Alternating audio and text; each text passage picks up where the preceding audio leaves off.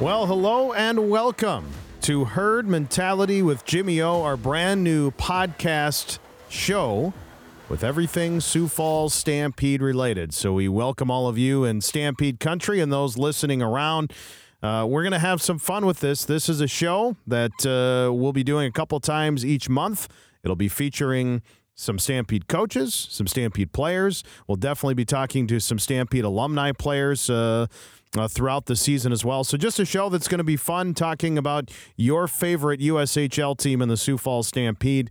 And uh, excited to be back. It's been a while since uh, we've had a podcast show. So, uh, debuting this new one here today, the inaugural Herd Mentality with Jimmy O. Thanks to our friends uh, with Pull Tab Sports. We're part of the Pull Tab Sports family and uh, excited to uh, partner with them to be able to bring you these podcasts each and every month. We also want to welcome and thank our friends from Jimmy's Salad Dressings and Dips, part of the show here, of course.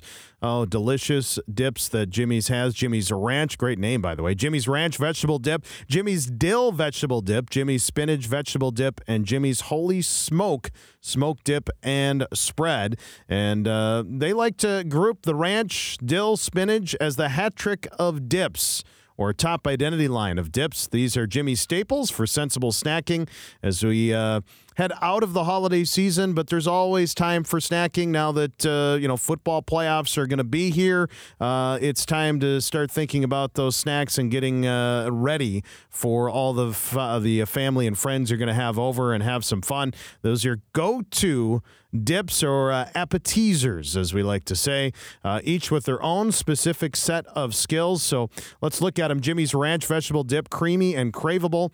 Uh, there are people who will put ranch on just about anything. This dip will make you one of them. We've also got Jimmy's Dill Vegetable Dip, versatile. Dill dip has yet to meet a vegetable it doesn't like. And Jimmy's Spinach Vegetable Dip, made with spinach, onions, and water chestnuts for that one of a kind taste. And of course, don't forget the uh, wild card, the uh, Cool Uncle. That's the Holy Smoke smoke dip and spread. Delicious from our friends from Jimmy's Salad Dressings and Dips. We're going to kick the show off here, uh, welcoming in Tony Gasparini. He's the general manager of the Sioux Falls Stampede. And uh, Tony, of course, was uh, part of the inaugural Stampede staff uh, way back in 1999. He helped uh, with Bob Motzko, hired him. He was uh, assistant coach with uh, with Mr. Motzko and uh, was a big part in putting the Stampede franchise together way back in 1999. Um, then ended up uh, becoming head coach uh, after Bob left. Was uh, uh the youngest head coach, general manager in USHL history at just age 25. He'd eventually go on to uh, Union College for a couple of years, and then ended up with the LA Kings, where he spent over 15 years with the Los Angeles Kings, including um, two Stanley Cup titles. So, yeah, pretty good background. Uh, his dad, uh, of course, uh, legendary head coach of uh, North Dakota, Gino Gasparini, and uh, coach there for many years. Also was a USHL commissioner. So uh, we're excited to have him on the show. Uh, we're going to talk today a little bit of everything. We want to get Tony's background, want to talk about uh, his early playing days growing up. What was it like playing uh, in growing up in Grand Forks? Uh, your dad's a legendary head coach. What's that like trying to, to play youth hockey? And um, your dad's a well known, respected coach. And then uh, you know, moving on, he uh, Tony was a goaltender. For those who don't know, ended up playing at the University of Minnesota Duluth. So we'll talk a little bit about that. Talk about his family, um, his time with the Kings, and uh, what that looked like of of scouting and his role with the Kings. Then ultimately coming back to Sioux Falls. What brought him back here to Sioux Falls? What does he want to do with the Stampede? What are some of the changes that he's making to make uh, this uh, Stampede franchise get back to where we want it all to be here? Uh, and is already trending in that direction as we move back up the standings. So we'll talk to Tony all about that here. It is herd mentality with Jimmy O, and it starts right now. All right, and uh, the third time is the charm here on the uh, Herd Mentality podcast because finally uh, able to get my my first guest in. The the first two times we were uh, stopped by snow. Finally, we found a day that didn't snow, and uh, want to welcome in Tony Gasparini, general manager of the Sioux Falls Stampede. Tony, You're the first ever guest on Herd Mentality podcast, so you should be honored. And uh, it took a while, but I'm glad we could get you in here. Well, I'm so happy to be here, and like I said, uh, I'm the best so far. yes, yes, we have we have not had a better guest yet than than you. Um, you know, we're, we're excited here, uh, obviously, with the Stampede. You know, uh, as we record this early January, um, and and things are starting to turn the corner. I want to talk uh, about the team, but uh, l- let's kind of just go uh, from the beginning. And obviously, you've got a uh, quite a hockey background. Just let's go back and tell us a little bit about your family growing up. Uh, obviously, uh, um, your, your, last name is pretty familiar to, to the hockey community. So tell us a little bit about your family life growing up and um, and um, you know all, all that kind of went through your childhood to, to playing hockey. Yeah, well, I grew up in a hockey family. Uh, my father was uh, head coach. He was an athletic director and head coach at the University of North Dakota for 17 years, which basically went through all of my childhood. And uh, I grew up in the rink, around the rink, and uh, ended up, you know, playing high school hockey and playing hockey throughout my, my youth and into high school in, in Grand Forks, North Dakota. Uh, then came to this league and played two years in the United States Hockey League and another four or five years at the University of Minnesota Duluth. So uh, I've been, this game has been part of my life since I've been a young, young child. And even when uh, during my college years, when I when I looked at other alternatives towards working and moving on, it just kind of pulled me back in. And the next thing I know, I'm a 22 year old assistant coach here in Sioux Falls. So it, it's really been full circle uh, throughout my career coming back to Sioux Falls your dad, obviously uh, well known in, in, North Dakota and uh, across the USHL too, is also former USHL commissioner. What was it like, you know, growing up w- with him? And because uh, he was kind of a, a hard nosed coach, a, a, fun guy to play for, but uh, he knew how to win. Uh, how about as a dad? Was it? Uh, did he give you tips throughout your childhood on, on how to play and be a better player? You know what? he he was hands off. Um, Probably the definition of tough love, Jim. he, he sure. was, but uh, you know what? He, there was one thing.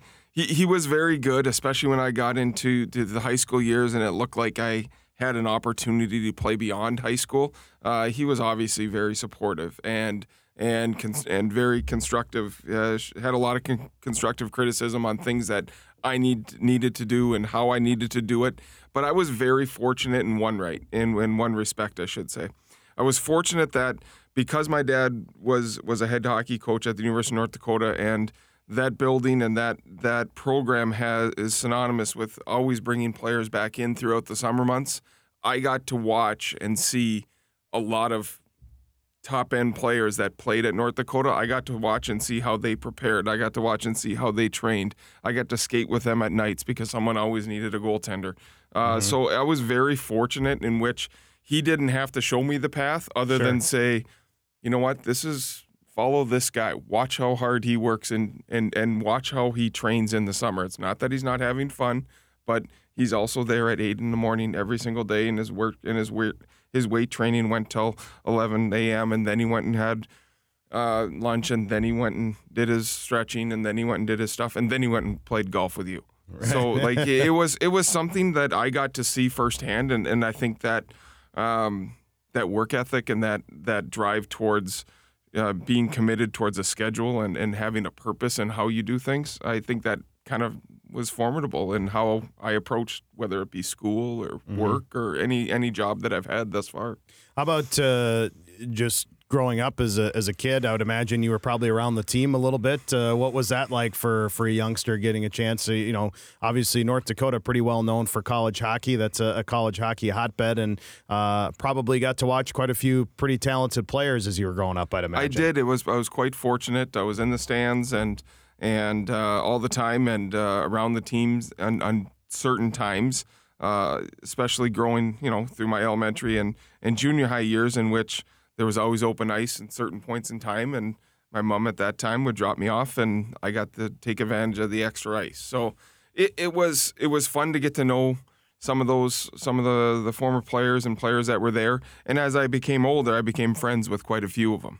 Any any player that sticks out from your time that uh, that you always remember? Yeah, you know what? I had a special relationship with Ed Belfour. Ed Belfour only played one year at the University of North Mm-hmm. Dakota, yet is a proud, proud alum of the University of North Dakota. And every summer he came back. And because I was a goaltender, and as was he, uh, there were what two to no, there were three summers in a row in which for a month every day or four days a week he would pick me up at 5:30 in the morning every morning and they have a puck shooting machine there so we, you need two people to work it so Sure. he and I did that for Oh, a month each each summer, and he became uh, a mentor. And he, he's to this day. I ran into him up in Grand Forks oh, two years ago, and he came and grabbed me and had a big hug, and we talked about it. And uh, quite a quite a competitive person, and um, you know, which is why he had so much success, and he's a Hall of Famer. Yeah, that's a cool. That's a it's a good guy to, to know, and obviously, yeah, had a had an unbelievable NHL career as well. Um, you mentioned playing goalie, so I'm curious, um, how did that come about to, to be goalie, and was that something did did mom and dad try to talk you out of it, or was that something they were supportive from from the get go? Because I know now, being a hockey parent, it's kind of like uh, I've got a youngster he wants to play goalie, and I'm like, eh, I don't think you really want to play goalie. yeah, well, it's uh, you know what? It, it's kind of a per- personal story. Uh, I, I was born with with club feet, and they were um, about the 95th percentile in, in regards to severity. And when I was in grade seven, I missed a whole year of hockey because I completely reconstructed both feet. And when I came back in the spring, that was um, it was the easiest position because I didn't have to Sure. skate very much. So I became a goalie in grade seven. So it wasn't by choice, and nor would I do it again. I don't know what I was thinking. But uh, it, allowed you to stay in hockey, and, and obviously an opportunity to, to to make some memories, and, and you made the best of it. You obviously had a, a pretty lengthy career too. yeah, I, I got lucky. I, I really did. I was I was fortunate to be put in some good spots, and and um, worked very very hard to become a Division One athlete.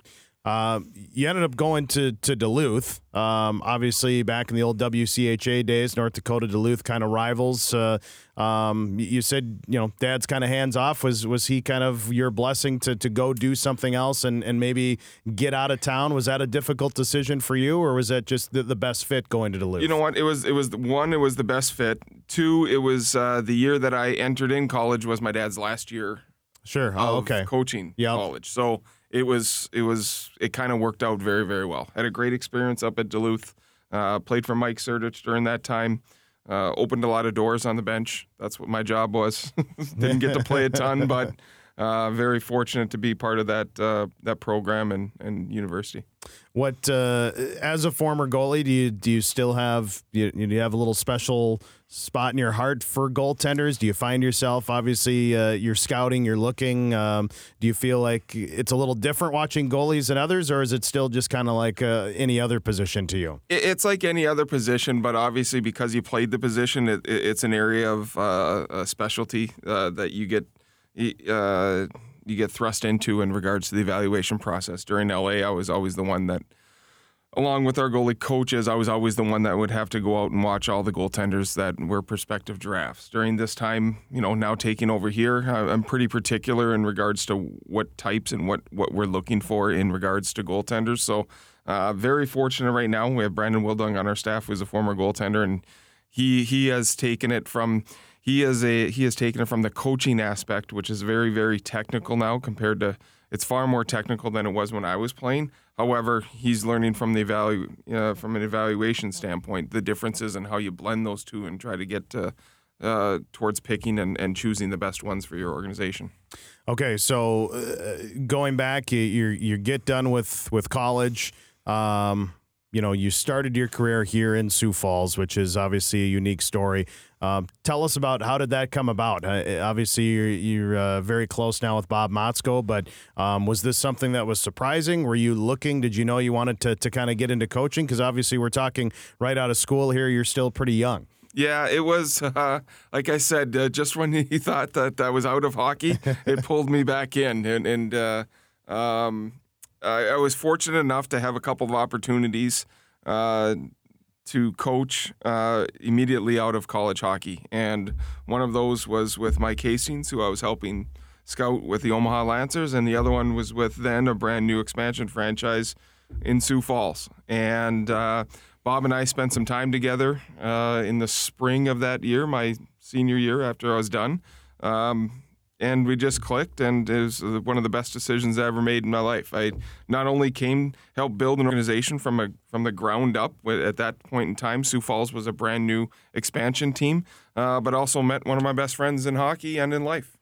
Uh, you, you, get an opportunity in Sioux Falls. You mentioned, you know, it's an expansion team. So, what was that process like putting together a team and uh, especially from scratch. You're not coming in. It's not even, and we'll get to where we're at today, but it's not even close to what you're dealing with even now. I mean, you're literally you got nothing when you're starting. You got no players. You got uh, you're just building a coaching staff. What was that like? Well, it was it was it was quite unique. And as a young assistant, I just kind of followed Bob's lead, and and he basically said, "Here are the keys. Go find a whole bunch of players." And and that's and and and he taught me along the way what he what he looked for, what what he wanted to do, how he wanted to model the organization, what type of style stylistically what we wanted to do, and find those players that did it. We had an expansion draft, so that was good. The player procurement system was much different then than it is now. We had tenders and and we had protected teams and and so forth. So it was a little bit easier, uh, uh, a little bit easier in terms of building because there were there were things there that were available that you could pick and choose your players before it got into an entry draft system. The uh, you you're there obviously during that time. Most famous player obviously is is Thomas Vanek, right? Everybody, longtime Stampede uh, listeners and fans know Thomas Vanek. Um, talk about bringing Thomas here. It's a, a, little bit of a unique story and finding him, and, and how did that come to, to bringing Thomas to, to Sioux Falls, South Dakota? Uh, that was a unique story. That was our first year. Uh, I happened to be out uh, on the road again. I was in I was in Plymouth, Michigan, and watching the then North American League showcase. Uh, the Rochester Junior Americans had a had a team in the North American League at that time, and I think they were might have been an expansion team mm-hmm. as well. And sure enough, I'm sitting there watching, and there is a 14 year old young man on the ice that was electric. Like you couldn't take your eyes off him, despite the fact that he was 14 playing against 16 to 20 year olds. I didn't think too much about it. I, you know, other than this is a really good player. Uh, I get back in to the office the next week, and Coach Motzko poked his head around the corner and said, "Hey, do you do you know this Vanek?" And I said immediately, I said, "Take him right now." and it kind of Bob did his magic and and we were fortunate enough. There was some hesitation on Thomas's part because he, you know, he was leaving a tough situation of an expansion team there, in which wasn't fulfilling his academic and hockey needs. Sure. Towards coming to an expansion team with us, but uh, Bob pulled his magic from there. But it was a quick yes, we're going to get him, and then he poked his head around the corner shortly after a couple phone calls. He goes, "I "Are you sure he's right?" I go, "Bob, take him now," and and we were fortunate enough to get him, and. Uh, um, it's been it's been great to follow his career. Yeah. Uh, you know, he's retired now, and now he's coaching. I'm going to see, I'm going to see him and his son uh, next week, actually. Yeah, that's that's uh, special and, and cool to see that he's still obviously heavily involved with hockey. Um, you, you mentioned, you know, take him right now. You saw what, what I mean, because he was what, six, 15, 16 years old when he, at, at, the time when he you, was actually 14, 14 years old okay, playing yeah. junior hockey. That wouldn't be allowed at this yeah, this day right. and age. Like it was and it was it was a tall, gangly young man, and uh, but each and every time he was on the ice, uh, he had the puck, and the puck the puck came to him, and he found spots and areas, and he just showed an immense feel and sense for the game that that stood out even against older players, and uh, he was having success there as well. You know, they they to their credit in Rochester, they did play him uh, on the power play, so it was very easy and recognizable to see him on some of the things he did. And and even when he came in for the second half of us, and he just turned 15 for the second half of the season with us, uh, you you saw that that there was something special there that was different than other 15 year old players. Yeah, and obviously developed it. And I wasn't here when he played, but uh, from the stories that I hear, I mean, he he almost would make things look effortless in this league. I mean, and and obviously the league's grown even more, but back then was still a pretty darn good league, and and sometimes it looked like he wasn't. He was just almost toying with guys out there. Yeah, it was. And and Thomas and, and this this stayed throughout his whole career. He was highly highly intelligent, and to the naked eye, to the to the to the untrained observer, it looked like he wasn't working or wasn't competing or wasn't doing things. But if if you, I bet you now, video was probably his greatest friend because he was always in pretty good positions. And when a puck needed to get out of the zone, it usually did get out of the zone. Uh, he wasn't the he wasn't a forechecker. He wasn't that. Mm-hmm. He was just there to score and make plays, and that's what he did. And it, it, was time. There were times in which, and I remember Bob telling the story, and I remember it vividly when we were in the playoffs that year. Um, when he got the puck the, the reaction on the bench was, was something special because I remember vividly him getting the puck down the wall and the whole bench stood up in the neutral zone. Just something like, oh, something special may happen. It, yeah. it, it was it was uh, it's exciting to see all the success he had and and how it started here in Sioux Falls. What do you What do you remember about uh, just those first couple seasons playing here in, in Sioux Falls, the old Sioux Falls arena? Um, obviously, at the time, you know, nobody really knew what hockey was. I remember, uh, you know, I remember Jim Laureate, uh, president, uh, telling me that, um, you know, people were cheering for icing and offside. They had no idea what was going on. What was it like being on the bench? And and at the same time, you're growing the sport. It had to be fun to, to teach uh, all these people because it certainly started to grow as, as the seasons went on on? You know what? It, it was different, and and it, it, was a little.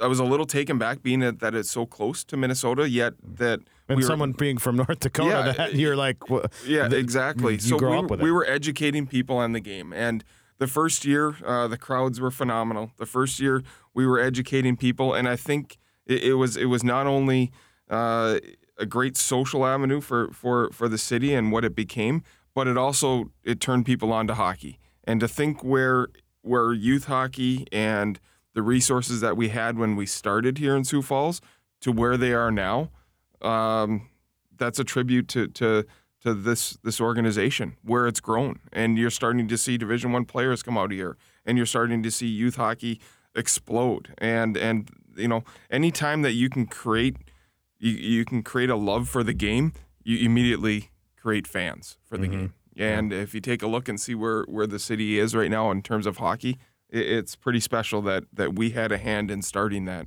that yeah. many years ago. Oh, absolutely, absolutely. Um, so then, you know, just kind of finishing up your your your first time with Sioux Falls, but you know, Bob leaves. You get an you get an opportunity. You were what twenty five? I was twenty five years old, and in hindsight, way too young. and it wasn't the. I tell people this, and we joke about it all the time. I was at 25 years old, the, the hockey aspects I was fine with in terms of coaching, in terms of of of of putting together systems and putting together a game plan. Uh, in terms of through the recruiting that we had done that far thus far, we, we had a very good team my first year. Uh, the hockey parts of it were just fine. Mm-hmm. It, it, was the other part that you need experience for. Uh, the dealing with with the agents, the dealing with with housing parents, the dealing with with the business aspects, that's where I was, you know, thrown into the deep end of the pool. And, right. you know, I, a couple of years here doing that, it, it, didn't work out. We are around 500 my second year, but it, it, it, it certainly was a great learning experience. And, and, you know, I'm sure there's about 8,000 sports books that can tell you you haven't, it's hard to succeed unless you've learned, unless you've failed.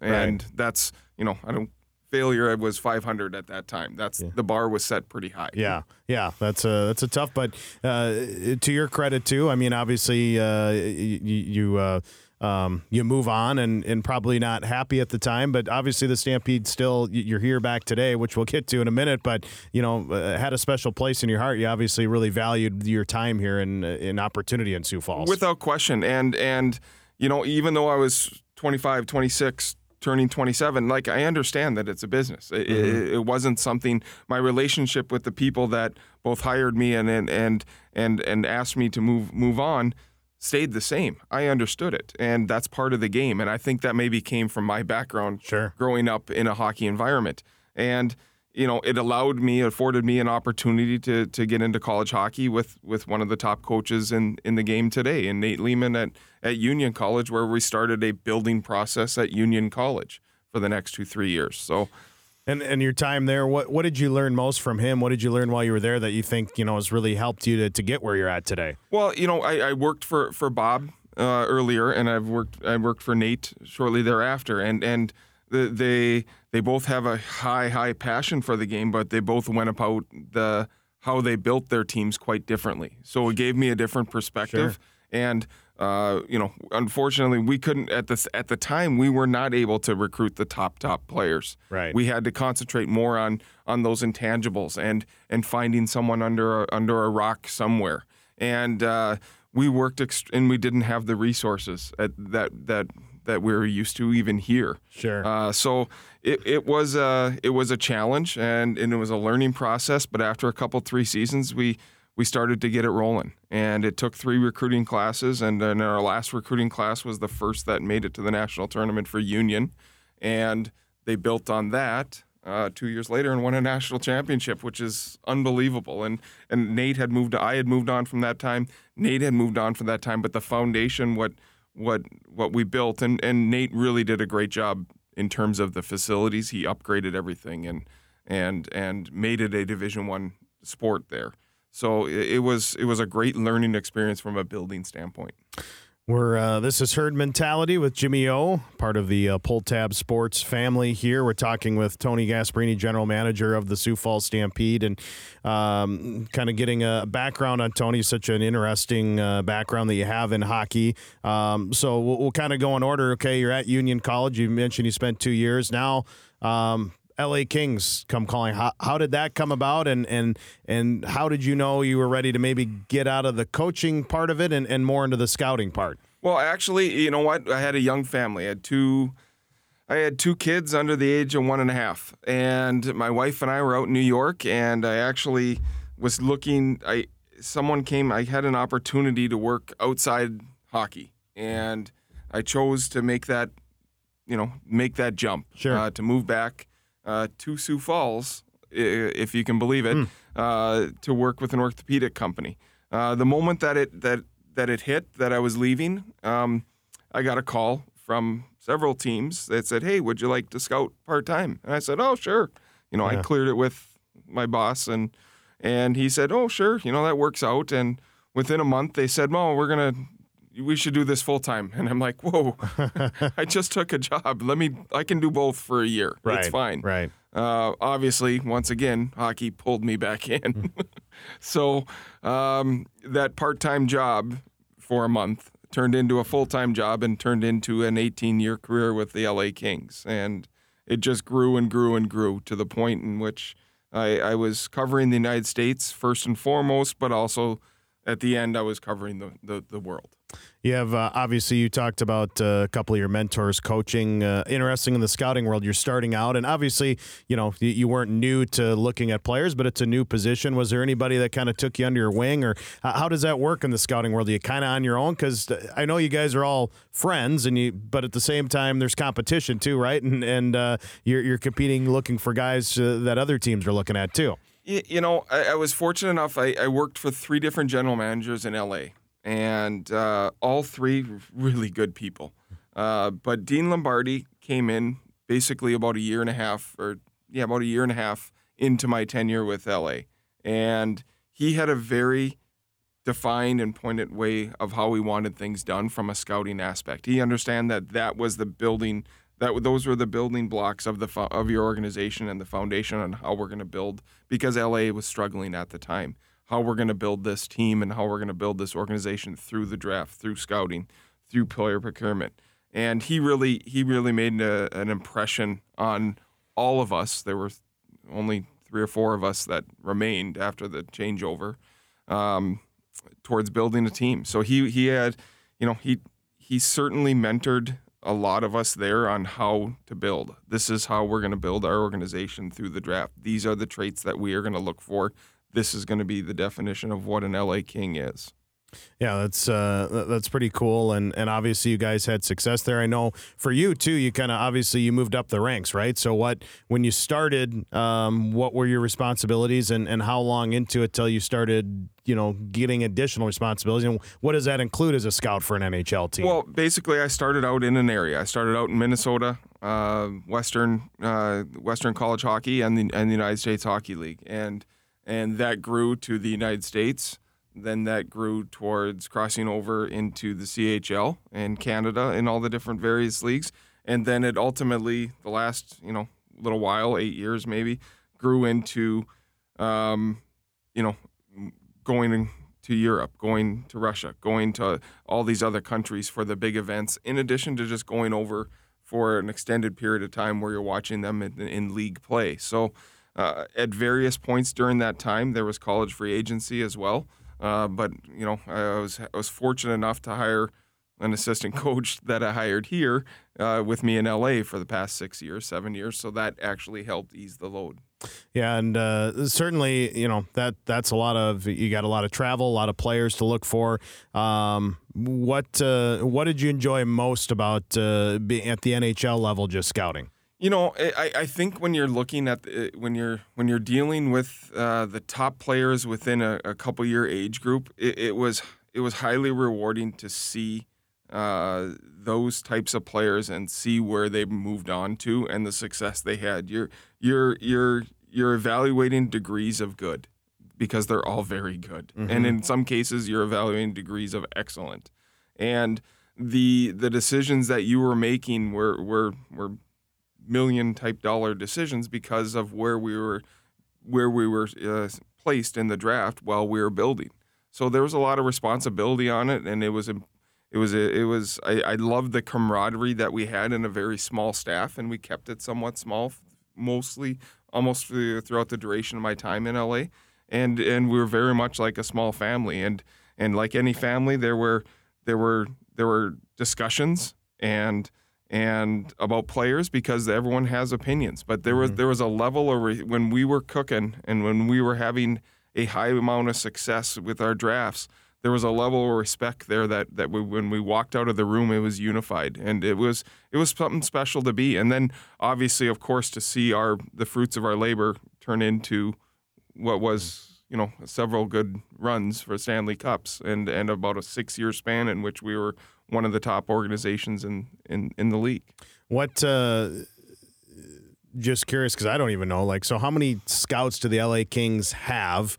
Uh, on average? And and can you take us through the draft process of when you guys all get together and and collaborate? Because obviously you mentioned everyone's got different opinions. I know you can't be everywhere, so certain scouts are watching other places. But what is that like? And does that get a little uh, tense at times too? Because uh, obviously uh, everybody's going to have their own opinion on things. Well, I think so. I mean, uh, in terms of a scouting staff, I think we operated for about ten years at about with about eight, okay. which was which is quite low. Sure. Uh, you know that was Dean's philosophy. Keep let's let's have eight guys, and that's going to allow us for um, some some freedom in regards to our budget on when and where we can go. Um, it was actually quite fun because with yeah. eight guys, a little more manageable. A little more manageable.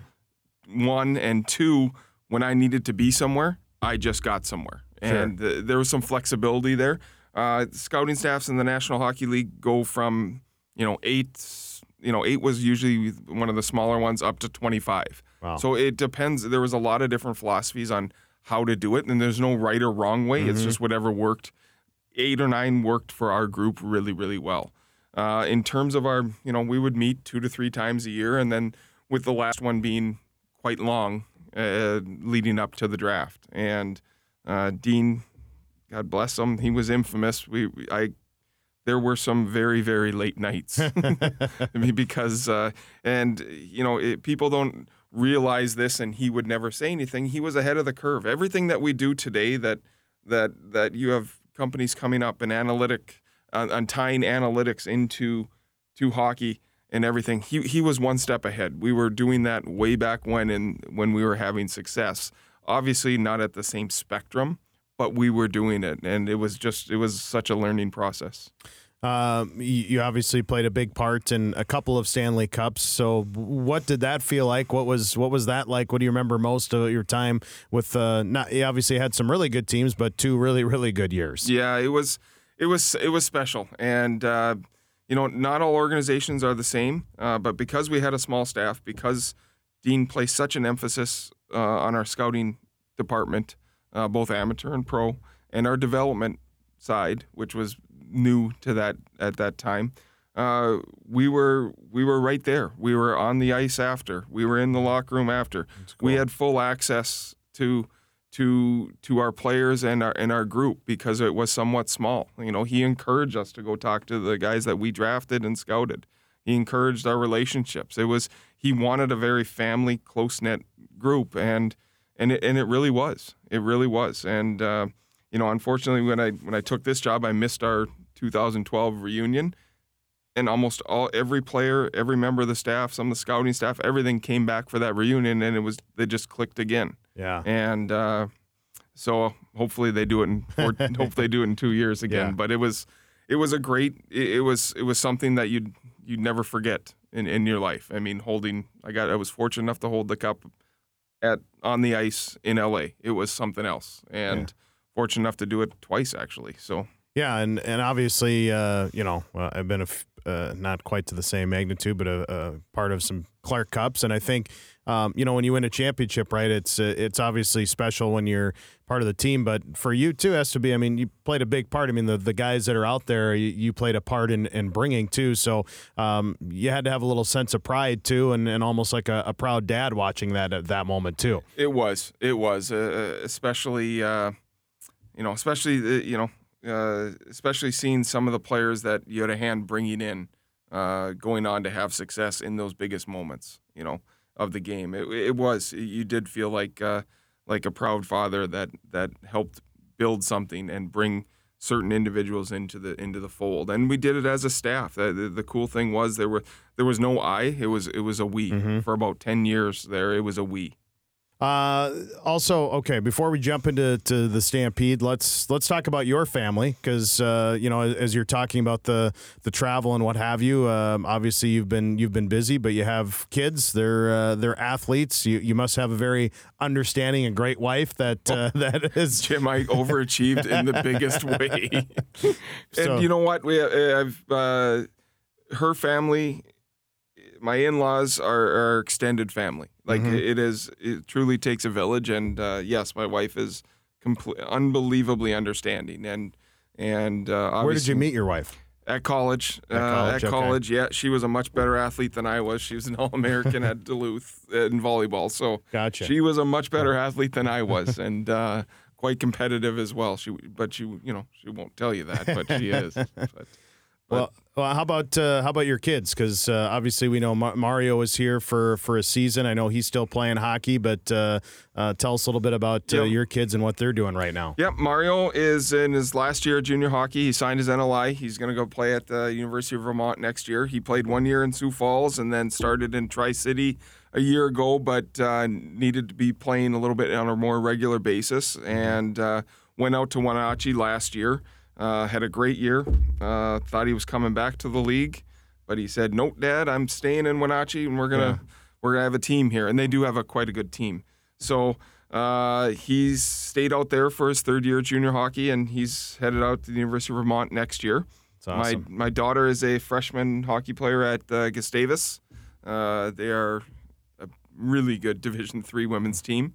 Uh, they finished second uh, a year ago in the national tournament, lost an OT, oh wow. and they're I think they're ranked number one right now. I, they do have one loss, which is kind of rare, but it they do have a loss. They just came back from Europe. They played the Austrian national team twice and beat them twice. wow, what So- an experience! What was that experience like for her? she just came back. She came back yesterday, and the flight got delayed. It was a 49 hour ordeal getting back to Minneapolis, and she had to quickly go back to school. But she said it was an unbelievable experience. You know, they went through Austria, uh, Germany, and Italy, and they Cool. had a great time.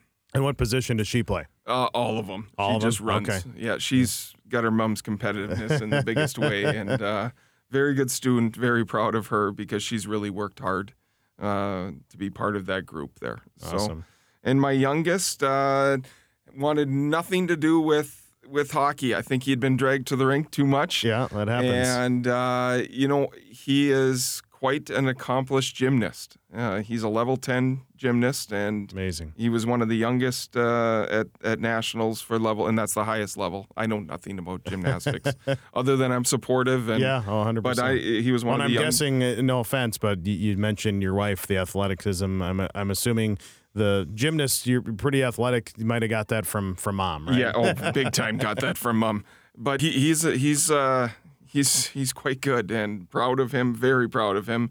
And so he was one of the youngest at nationals last year, and you know he's continuing on. And uh, like I said, Jim, it's it's it's 25 hours a week for him, and Yeah. the boys, it's the girls, it's it's a sprint because of the age thing. With the boys, it's more a marathon because the uh, when you see them at the highest levels, they're they're in their mid 20s or Yeah. early 20s. Sure. So uh, he he has a passion for it, and it's awesome to see him uh, how how how engaged he is with it. And it, it- it's it's all it's twelve months a year. There's a few weeks off here and there, but like I said, it it goes from twenty to 30 hours a week in which he's in there training and he absolutely loves it and we love that he's got his license now too so we don't have to drive him back and forth No, that's very good too. So, what what is that? Uh, what is the competition like? Is he going? Is there stuff regionally in Minnesota? Is he traveling all over the country every weekend? What is that like? Well, it's it, basically how it works is the meet season starts up right now. Uh, we are in January, and now the meet season Okay. starts, and it goes. So he'll have meets. I think his first one's down at the University of Iowa. Is that Coralville? Is that Yep. University of Iowa? University of Iowa. He's in Vegas. Um, uh, he's at University of Nebraska. Uh, lo- uh, and then I believe nationals. Uh, and then there's re- state, regional, and nationals. And I I don't know where those are Sure. right now, but uh, during the COVID year, everything was shut down, so they were in Florida and Texas quite a bit for for meets. But uh, it's it's quite competitive, and when when nationals are over, there there there's always a few collegiate camps to go mm-hmm. to, and now that he's starting to get into that age, he Yeah. he will go to those, and then basically all of summer leading up until December, those are that is when you're implementing all your new skills, Yeah. No, and it's- it's it's a process. What I'm curious. So, how did he get into to gymnastics? Because your wife, you said, it was volleyball and, and Yeah. your hockey, and I is it just something he came across? And No, you know what it was? Uh, when they were younger, I think my daughter wanted to give it a try. And oh, she's going to get mad if she hears this story. she wanted to give it a try. And right during the same time, they had a beginner's class for boys. Sure. And they're always looking for, for Yep. boys to do it. And it was like $20 a week or $20 a month or something. It was just to get him in. And after a few months, my daughter, who is hilarious, said, You know, you know, mom, my body just doesn't bend that way.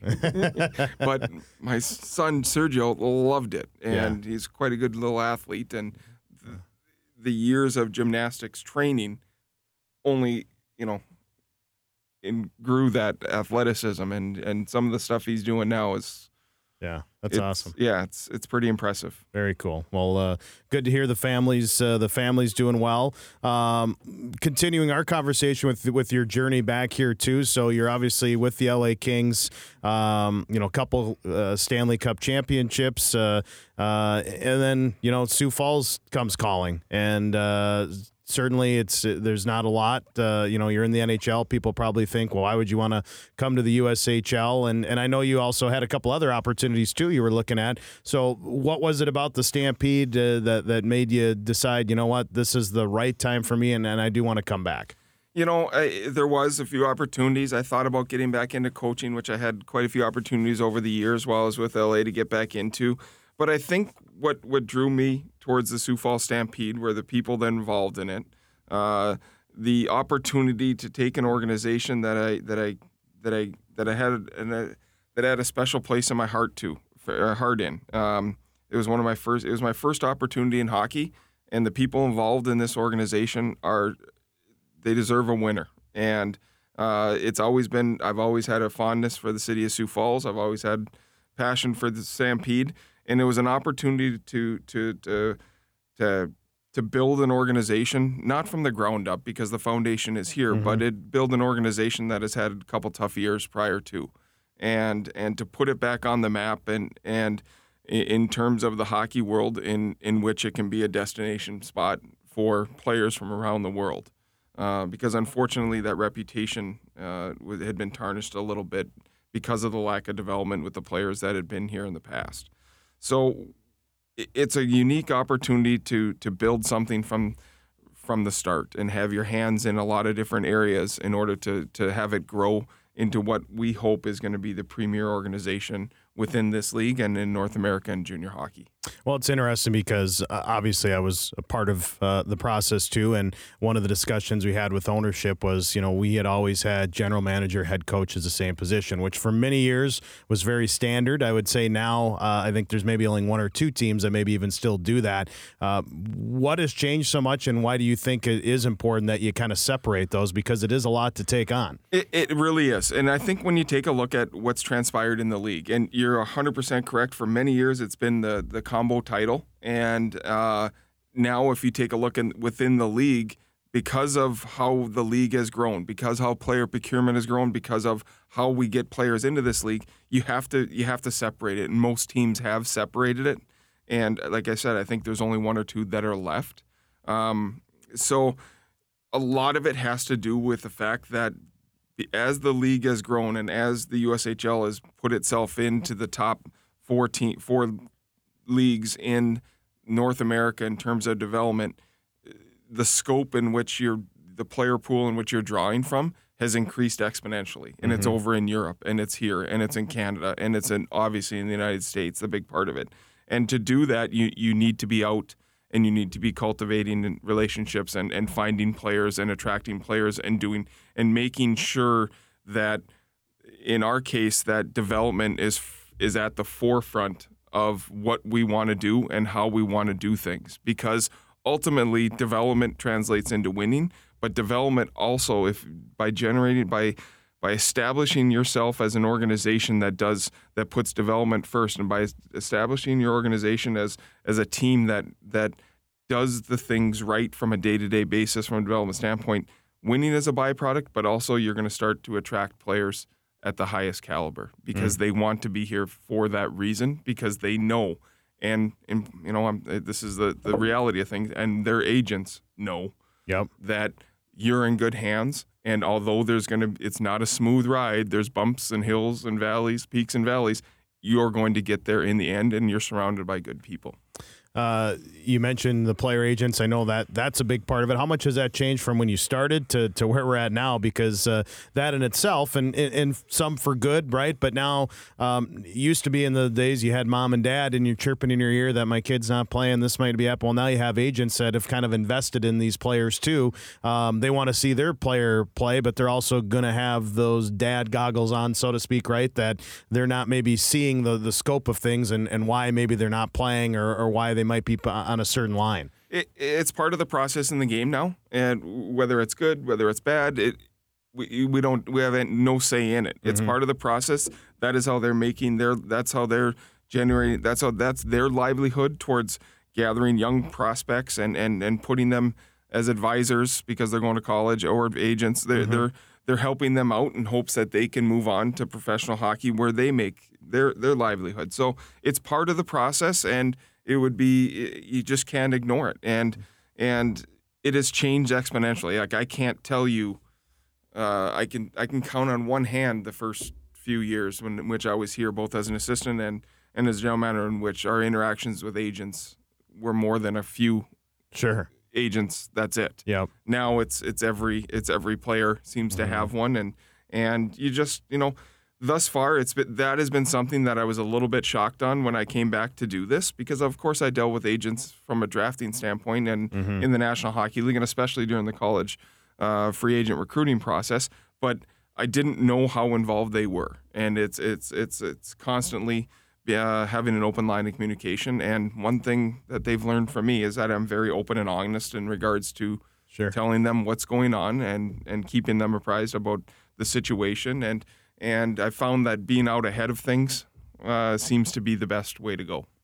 The uh, you mentioned kind of the individual skills. I know this year we're doing uh, you know pod sessions, uh, practices a little bit longer. You're doing smaller sessions um, for fans. Tell us a little what does that involve and and why is that important in, in helping uh, not only the player development but obviously translating into helping hopefully the team get better and, and win games. Well, you know, this is a league. This is this is a league in which, if you take a look at the season, um, it's basically two seasons. There's the first half and then the second half. The teams that do a really good job in, in regards to development uh, uh, are the ones that are consistently improving over the course of the season, and you see that growth throughout the year. And if you take a look at Sioux City as a great example last year, they were good, they were good, they were good, and then bam, Eh, towards the second half of that year, they were outstanding and went on a run that that eventually ended up with them winning the, winning the championship. By concentrating on development, by concentrating on the things that you need to do on a daily basis, on like a weekly weekly schedule, and I'll get into our pods, you're concentrating on making sure that your team is going to keep improving throughout the year, and that is the end goal. You know, how much talent you have, how much ability you have, all the intangible factors about what your team, how cohesive it is, how much they like to be around each other, and so forth. That all implements it, but you have to be concentrated on improving each and every day throughout the season in order to be playing your best hockey the last 25 games of the year to give yourself a chance to have the end rewards. Now, we do that through our pod system, Jim, and, and mm-hmm. we've shortened our practice time down, but we've also increased our ice time because our defensemen are out in one session, our forwards are out in one session. We're uh, in regards to focusing on individual skill things that they can implement into the overall game of the team. So they're on the ice uh, two to three times. I'm sorry, like it usually is a Monday, Wednesday, or Monday, Tuesday, Wednesday at the beginning of the year, in which they're on the ice for 45 minutes. They're off. They're into the workout room, weight room, I should say, with our strength training coach. We've implemented video sessions uh, every day. Our players, uh, uh, we have a video session, especially on Tuesdays and Thursdays now.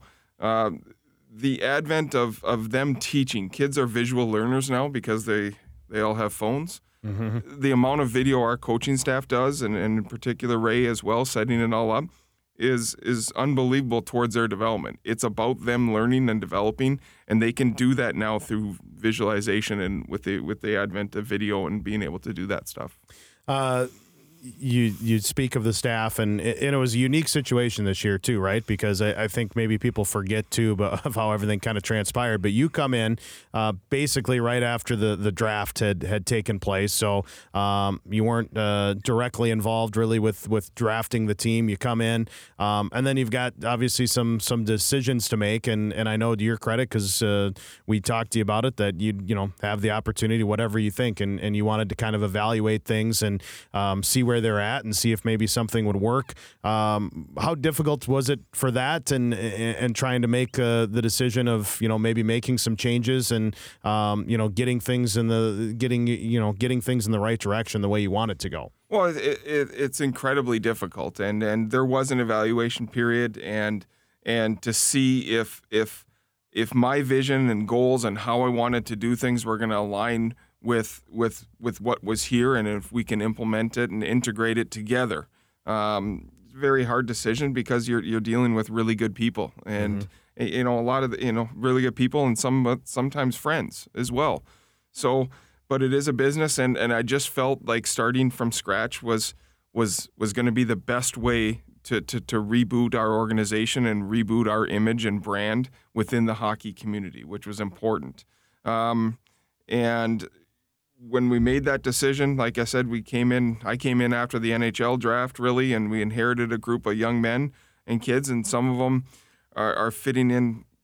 They could not fit in better in mm-hmm. how we want to do things, and I think you start to see the the enthusiasm with our group coming to the rink every day. And um, it, it, great story. I got a side break here, but yeah. yesterday we, you know, we got into the rink at, at, at 1 p.m. and and we were supposed to practice at 1.30 and we've got our team on the ice at 1 ready to go.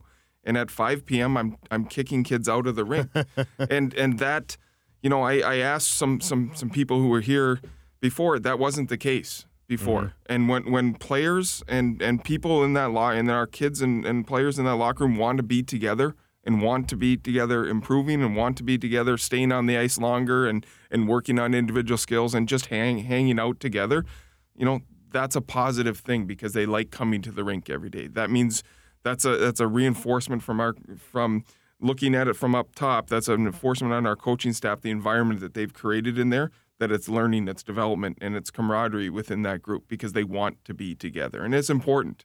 And how much success we we've had and how much success we're going to have down the road, that's all part of it. That we want to make sure to maintain that atmosphere in which our young men want to improve, are working hard to improve, but also want to be together at the rink Yeah. because that's where you do improve. Yeah, no, that's uh, that's certainly been the case, and um, you know, it's interesting uh, just the story of putting the team together too. And obviously, you mentioned uh, you know coming in late, and then we've got a head coach and Rob Rassey, and he's ready to come here. And you know, uh, it's your first year back, and we I'm sure you're sitting back telling your wife, "I've got it where I want. Everything's going well." All of a sudden, Rob phones you and says, uh, "I got an opportunity at the University of Michigan," and uh, you know, timing is never perfect, right? But uh, but certainly right before the season starts was was was less than ideal. What's your thought when that happens? And and uh, you know, moving forward, how fortunate do you feel that you were able to to get the guy that we have right now on Eric Rud on, on short notice too?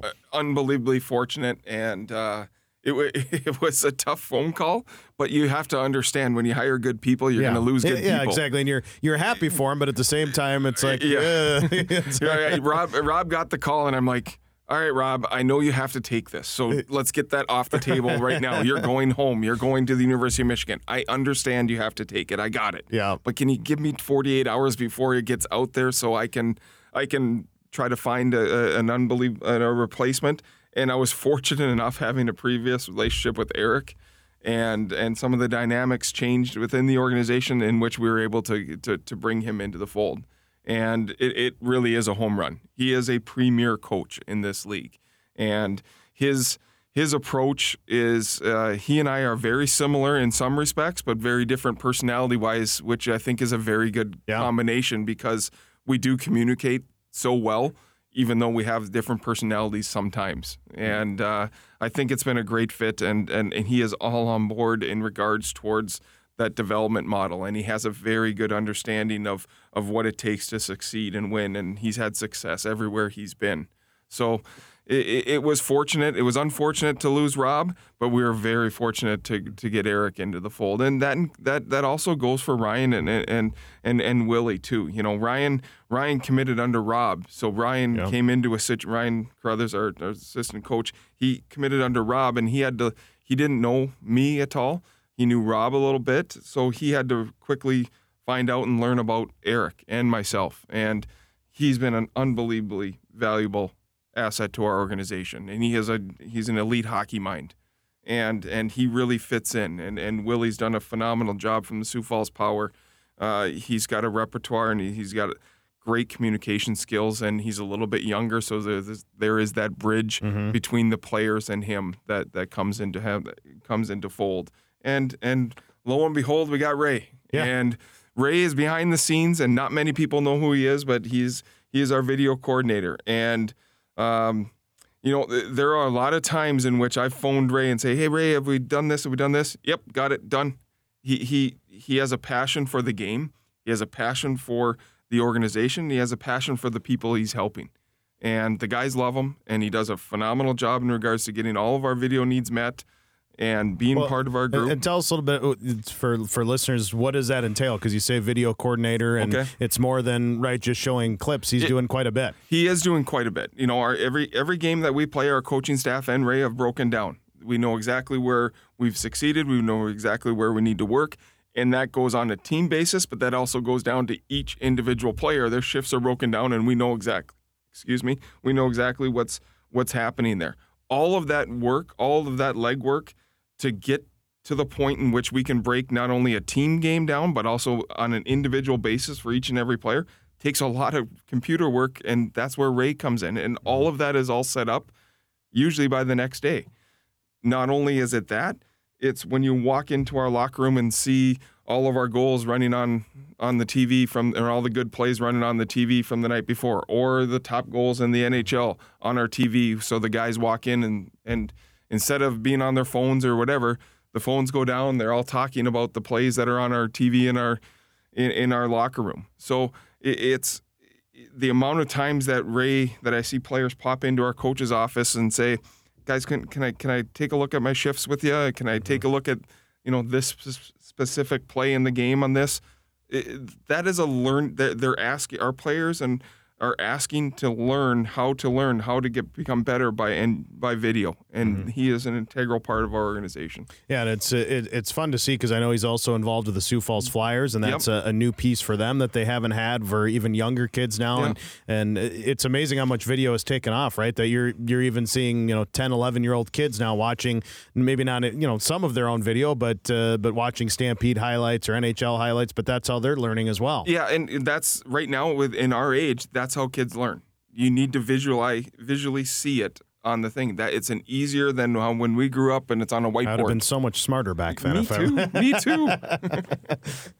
No, that's that's cool. And, and and going back to the coaches real quick too, because I think it's it, it's such a unique story. You mentioned you know uh, Ryan Crothers. Uh, you know you get him from from Charlotte, uh, kind of coming with with Rob, and then you had Brandon Wildung who was here. Um, but they come together. Coach Rud comes in. And they didn't know each other, so you have you know normally you, you get a coach and he brings his own staff in. Maybe you got one guy you know staying, but for the most part, he's usually got his own. These guys don't even know each other, and, and how they've come together and gotten along. And and coach says a lot about uh, the individuals that we have here, doesn't it? It, it really does. The synergy amongst the staff is uh, it's really important that that is very cohesive, and it is, and it and it seemed very fluid right from the beginning as mm-hmm. well. They were very open and honest, and even though we're all different personalities, and now we're starting to know each other's intricacies, and mm-hmm. we know that Ray only orders chicken when he eats out, and, and we give him fun, but and we love him for it. But the, it you can see that there's a bond there, and that there's a common goal towards towards helping this group get better. And that's every day. Hey, we're going to get better today. That that's the goal. The goal isn't about wins, losses, whatever. That's the end goal, but the goal every day that what we try to do, let's make them better today. Let's make them better today. Uh, I think that tempo or that that mindset was set in early after an early loss, in which even my emotion was getting going. We had a bad loss early in the year. Uh, we didn't play well. We weren't prepared. Goaltending wasn't great. Blah blah blah. We we had a bad game. There's Yep. 62 of them. We're going to have them. Even my emotion got going on that. Whereas I walk in and I see I see Eric and I go, no, we're not going to beat him up today. We're going to get better. It's going to be a hard practice, but we will get better. And I go, perfect. You know, he's he's got that's what we need. We need our players to understand that yes, there's going to be ups and downs. We will get better every day. And and you need, you know, much like running a business, right? You, you need different personalities because if everyone is in agreement or has the same attitude, if, if everyone's fired up when you come in, that's not a great thing either because uh, you might take the train in the the wrong direction. You Yep. need um, people that respect each other, which obviously they do, but it's nice to, to be able to say, hey, I think we should do it this way because typically the other person then might go, you know what?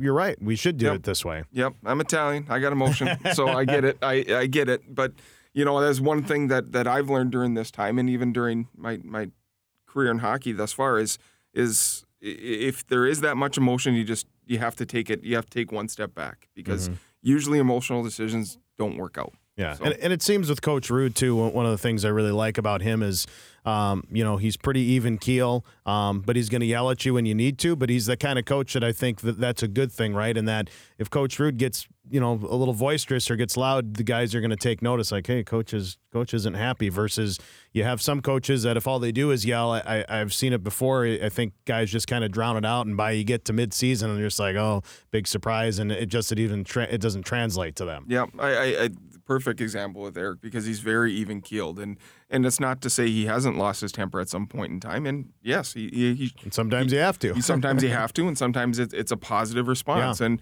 I just when if and mind you, you and I are behind the scenes, and we get to open the door. They what they what what our fans and what other people have, are starting to see is how well our coaches communicate with the players, and I think that's paramount in today's game Mm-hmm. And it's, because and it's harder, isn't it? it 'Cause, I is mean, harder. 'cause The kids it's, little, it's different. The, kids have a lot. Our players have a lot of a lot of people in their ear right now, Mm-hmm. and it's important that that if they can blank, if they can block out noise and just and listen to our staff, i- you know, who care about them as as as young men and care about their development and want them to have success more than anything, you know, that's leading towards that development part as well. Well, and and I and I always say this with with our league, which makes our league so great, is um, you know the talent level we have. I mean, even the guy that might not get a ton of playing time or is kind of in and out of the lineup, he's still one of the top players in the country because there's only uh, you know 12 teams in the league. There's there's only so much room to to bring in this talent.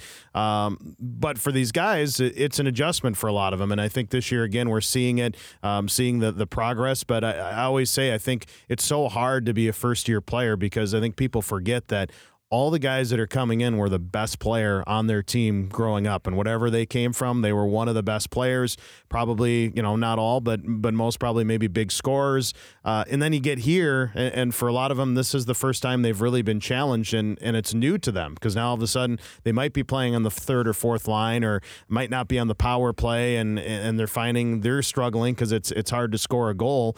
Um, that's where coaching I think comes in and and you really have to kind of uh, you know, help work with those players to get them through that. And and as a general manager and as a coach, you also have to have the vision, right, to see does Bobby have what it takes? Is if we work with him, is he going to make it, or maybe we misjudge and maybe he's not ready yet? That's a tough, uh, tough thing to do too. It is, and, and, junior hockey is is hard, and in the USHL, it, it's it's on steroids because, uh, like I said, there, there's only X amount of teams here, and um, you know the the biggest step most of these players will take in their career, and there's two huge steps. The first one being from high school or midget hockey to the USHL. That is a monstrous step. That is a that's like taking two steps mm-hmm. in one. And as a result, when you have that, it, there's adversity. Adversity will be there, and and many times that's the first time adversity has hit these young men in terms of not having success, not having the same role, and so forth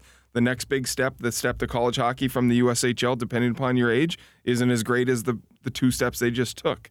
But once you get to college hockey, the next big step is obviously to the National Hockey League, which is another two steps mm-hmm. with an American League in between. So, like they're skipping two steps toward when they're making this transition, and and they're doing it at, a, at an impressionable age, age 16 to 20 years old, in which it's hard, and it and a lot of people, you know say, "Wow, he's a Division One player." Well, I'm, I'm, unfortunately, just because you're a Division One player doesn't mean that you can have success in this league right yeah. away and after two years. Like your role may change. Uh, but the good thing about the USHL is is that that colleges understand it. Um, colleges understand how hard it is to be a part of this league, and they understand that if you come into this league and have success, and success does not by any means mean points all yeah, the time. 100%. It means means you are a productive player within this league, you will end up playing Division One hockey, and it's and it's almost a certainty. It's like a ninety eight percent certainty that that's it. It it really is a certainty that you will have an opportunity to play Division One hockey if you come in this league and have success, not points. You're a mm-hmm. productive player. Yeah, you bring up a good point because I was just going to say, you know, there's been plenty of uh, of players, Stampede and other teams that we've seen that um, you know there's guys that have, have done really well that you think, boy, they're going to take off and they're going to be in the NHL and, and maybe they get a taste and they, they don't make it. There's but there's also been a lot of players that maybe uh, you don't notice as much just because they're a role player, they're working hard, they're grinding out. But those are the guys that end up playing in the NHL for 10 to 12 years and, and they got it from from learning to play here. So even though you might not have 60 points doesn't mean that you're not going to be a good player down the road. Yeah, no question. No question. And roles start to get defined. The higher you go, roles start to get defined. And the players that embrace those roles and have success with those roles, sometimes that, that role can grow. But the ones that embrace it and accept it and, and, and thrive in it, uh, is certainly a it's an attribute moving forward as well. Uh, let's uh, be, before we wrap up here, talk a little bit about this year's team, and and obviously, uh, you know, you had a uh, a set of veterans coming back, and and obviously the challenge with with them is not that they're not good players, but you know they didn't have a lot of winning. Um, they haven't tasted it. Uh, uh, you mix them in with some new players, um, and it, it's kind of a new process for everybody. And and we kind of had our bumps early, which was kind of to be expected, a little up and down, but certainly as we record this in, in early January and heading into the break and right out of the break, starting to, to see the turn is is the team kind of where you were hoping it would be and, and starting to maybe turn the page and, and coming together like you had hoped at this point? Well, I hope so. And and and part of the first thing was when we talked about development, we talked about that. We we also talked about culture. And and unfortunately the, the we had to change the culture here and how we approach the games. And when you when we took over at the time we did, and we inherited the players that we had, we not only inherited players that that you know we, we tried playing a different way as well. Eric's how Eric plays or how Eric and our coaching staff want us to play is a little bit different than what they played in the past. So there there's going when you take a look at the first half of the season, there was so much change for our players to adapt to that that there was going to be there were going to be mm-hmm. bumps, there were going to be peaks and valleys in it.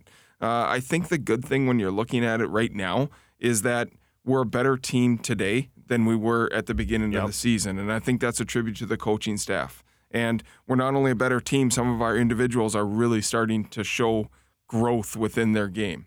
And uh, you know, I just you know we just had a couple of our players play at the World Junior Championship. Mm-hmm. I had I shared four texts I got from from National Hockey League uh, scouts, and one of them a general manager. How much growth several of them showed in that, and mm-hmm. I immediately passed on to our coaches because that's a reflection of the job that they're doing, and that's what we want to see. Are we right where we want it? Well, sure, we'd love to have a few more wins, but I yeah. do like the fact that we are getting better. And that's the process that we have to be stay concentrated on. And there's going to be a loss coming up. There's mm-hmm. going to be there's going to be a bad game coming up. Mm-hmm.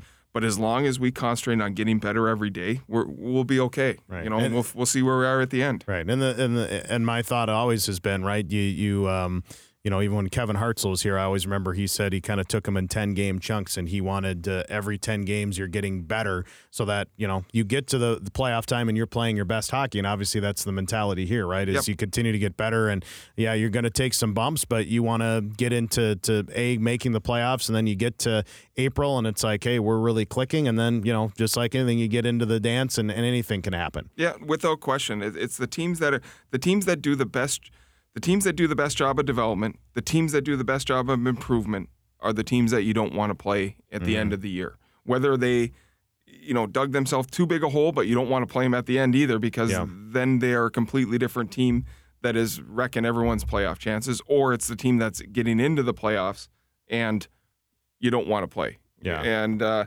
either way, the the from an organizational standpoint, from a five miles up, boy, they did a really good job towards developing. Their players got better, their team got better. Uh, if the season were three weeks longer, they would be the team no one wants to play in the playoffs. That's the goal that you're looking for, just so that the environment and the perception of the organization is, is about doing the things, working hard, improving, communicating, and getting better. Yeah, and and certainly uh, you see that with the with the team, which is exciting, and um, also you know some some additions that you've made too, because your job um, is difficult in that you know I think for fans, right, we want to win now, we want to win, we want to win the cup. Uh, for you, you want to win now, but you also got to look at it like yeah, but we also want to win next year and the year after. And so yeah. you're starting to build pieces. And it's been fun to see some players come in here because I know, uh, you know, they've contributed, which is great to see. But it's also, you're looking at guys that maybe can help us a little bit now, but also that are going to be really good for us, you know, next year, even the year after. Yeah. And, and that's when we talked earlier about the differences within the USHL when I first started to now, and even tracking it 10 years ago to now uh, you know, our, our player procurement system is, is by draft. So when you have a player procurement system by draft and you have auxiliary lists, which we have, it's it's hard to snap your fingers and and quickly turn something from by shuffling in players a lot of different players and and changing the whole team over within a short period of time. It's just not feasible because every team has a list of 45 players that are yeah. protected. So you've got to be creative on how you you you are making roster and procurement decisions on how we are going to improve not only in the short term but in the long term. And in a draft system, a lot of it's going to be predicated on how well you draft on building the foundation on the building blocks with those younger players coming in so that a year from now and 2 years from now and 3 years from now we know what's going to be coming up into our organization through the draft because we drafted them 2 years ago. So it it's a it's a you're giving and taking a little bit on how much you want. You know, I, I don't want I don't want this an organization that to be that has a ton of transactions because that's not stability. That's not doesn't promote stability, doesn't promote development. But I do want to constantly have an eye on not only in the short term but the long term, so that it's sustainable over a longer period of time. And the good organizations over the past few years have done just that. Well, and, we, and we've seen down the trickle down effect too, right? You have to prepare yourself because you're already looking at next year, and you might be planning, eh, you know, on player A and B coming uh, back, and eh, all indications are they're coming back, and then all of a sudden you find out they're not coming back because they're going to college, and now so that makes what you're doing now even more important, right? Too that you hope that they're going to be here selfishly, but at the same time, if you lose a forward, then that makes probably even more important that you got this other guy that's going to come up, and maybe his role increases, and maybe there's a little bit more pressure, but at least you you have someone so that you're not completely you know scrambling, and now you have to try and make a, a big trade to get somebody in here. Without question, I, I would. I, uh, I I can remember vividly, and at the end of July, writing Carson Dor- Dor- Dor- Dorwart, yep. Yeah, just I'd love to have him. He's Yeah. Michigan State's leading scorer, and he was coming back. Yeah. So I would have loved to have him in there, and and and, and a couple of the defections that were, not defections, I should. The couple of the players that did move on to college earlier than expected, Yeah. were, were down the middle. Were down the middle of the ice, which is hard to replace. Yeah. So, um, you know, there are things that are going to transpire, and I'm I've I've already got you know next year, this year, next year, the year after lineup already done, and there's going to be so many changes on that that are out of our control. But ultimately, if we have players moving on to the next level and and they're having success at that next level, that's going to help us get the next one down the road. Yeah, absolutely. Well, Tony, uh, appreciate it. Knocked it out of the park. Best guest we've had uh, at all on this All herd mentality uh, Set podcast. the bar low, Jim. Set the bar low. it was uh, very good. We're excited to, to have you here. You're doing great work. Keep it up, and uh, appreciate the time. And we'll we'll certainly have you on again. Sounds great. Thanks so much for having me.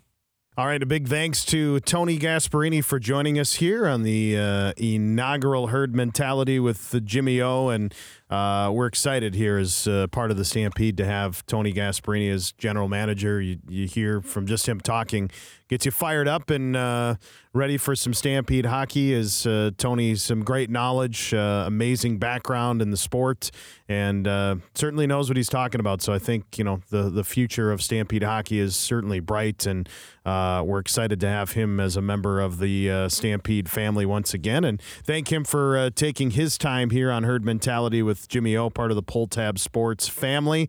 And uh, we want to remind you too that uh, thanks to uh, one of our partners at Duke Cannon. Uh, yes, the holidays have uh, maybe passed us by, but they still have some great uh, holiday collection feature scents that men actually like and packaged in keepsake boxes to be cherished for weeks. Remember, when you buy from uh, Duke Cannon, a portion of the proceeds benefit veterans and active duty military.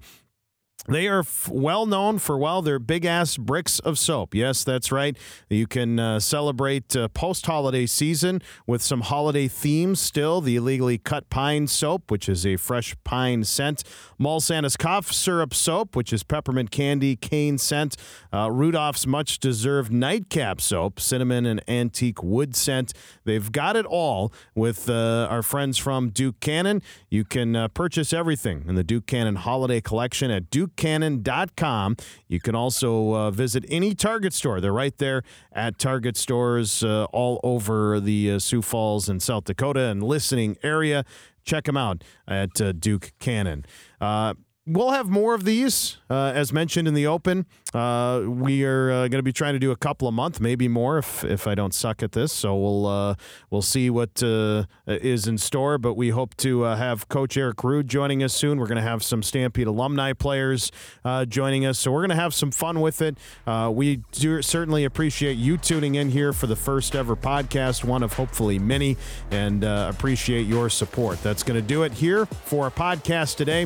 Thanks so much much for uh, tuning in, and we'll talk to you again next time.